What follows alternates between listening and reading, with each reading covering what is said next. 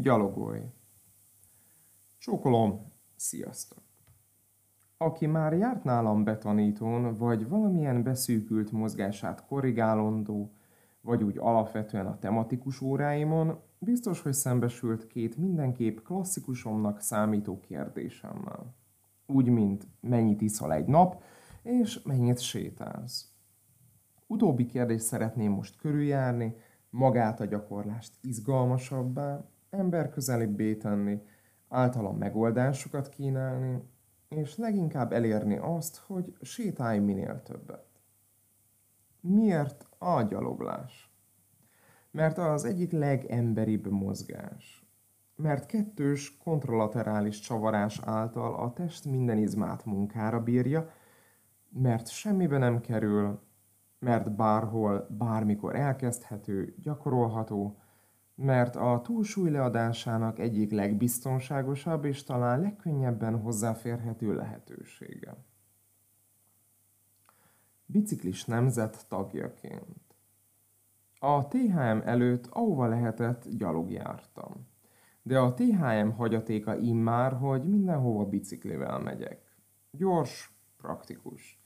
Bár ahogy a már-már akadémiai székfoglalomban, a Biciklis Kamikázék című társadalom kritikámban is megfogalmazom, a készség, hogy valaki képes egyensúlyozni ezen a szerkezeten, és a vágy, hogy haladni akar, nem feltétlenül hozza azt a közösségi szinten elvárt eredményt, hogy a közlekedés többi résztvevőjét is partnerként kezelve a biciklis közösség szeretve tisztelt tagja legyen. Tehát visszatérve hozzám. Az elmúlt hónapokban sokat tanultam és tapasztaltam úttartás, előzékenység, haladási tempó kapcsán. Érdekes ismerettségek születtek a kockahátúakkal, ételfutárokkal a piros lámpa alatt várakozva. Ki könnyíti, ki nehezíti a biciklit a tempó érdekében vagy a biztonság oltárán. A lényeg, magam is túl sokat biciklizek. A gyaloglás pontmai gyűjtésem inkább kellemetlenné vált, már-már szokatlanná. A bicikli által a vitálkapacitásom félelmetesen javult, de a gyaloglás, mint készség romlott. Másabb légzés, szokatlan érzet, mint mozgásminta. Megtörtént pár hete, hogy egymás után a város több pontján volt kiszállásom.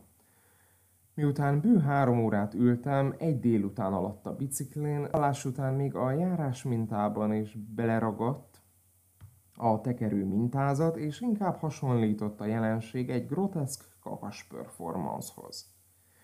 Tehát magamnak is elrendeltem, hogy napi szinten egy jó órát sétálni fogok, közvetlenül ebéd után. Ennyi előnye van a szabadúszó vállalkozásnak. A technika. Módszer és módszer más-más módon látja, láttatja a jójárás érdemi komponenseit. Több módszer elegye az, amit magam is képviselek, és a tapasztalat és az így nyert gyakorlat jogán erősítek a vendégeimben is. Nézzük ezeket. Egyes. A hosszirányú gondolkodás. Mindig nyújtóz felfele, mintha egy marionett baba lennél, ami fejénél fogva folyamatában függeszkedik egy képzeletbeli pont felé. Vagy egy másik analógia, úgy közlekedj, mint a troli a pályáján, vagyis az áramfelszedő vezetéked, a fejed mindig legyen magasan, hogy haladni tudj. Kettes. Érkezz sarokra, és onnan gördülj könnyedén előre a lábujjak irányában.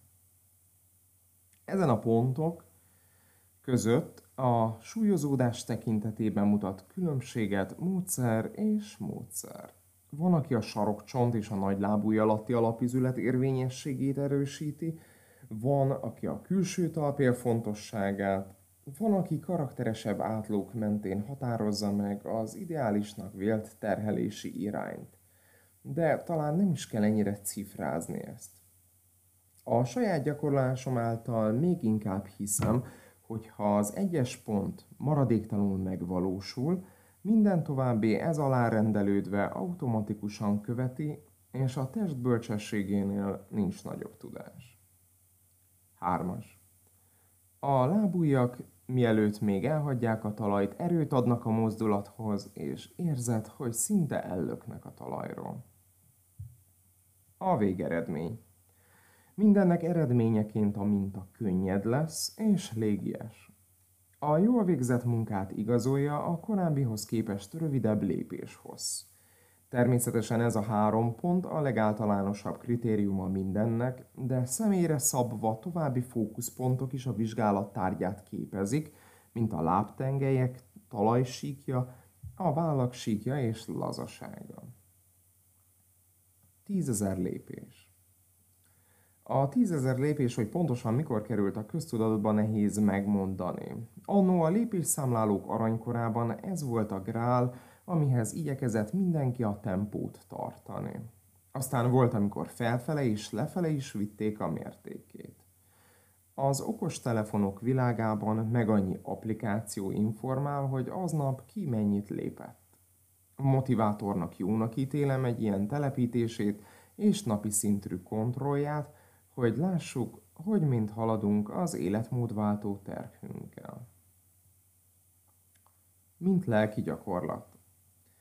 Gyaloglás közben lehet nézelődni, vizsgálódni, és minél több apró szépséget keresve, és újra rácsodálkozva egyfajta lelki gyakorlattá tenni a sétát. Izgalmas gondolatkísérletté válik így a saját viszonyulásunk újraírása. Most. Mikor kezdjük el? Most.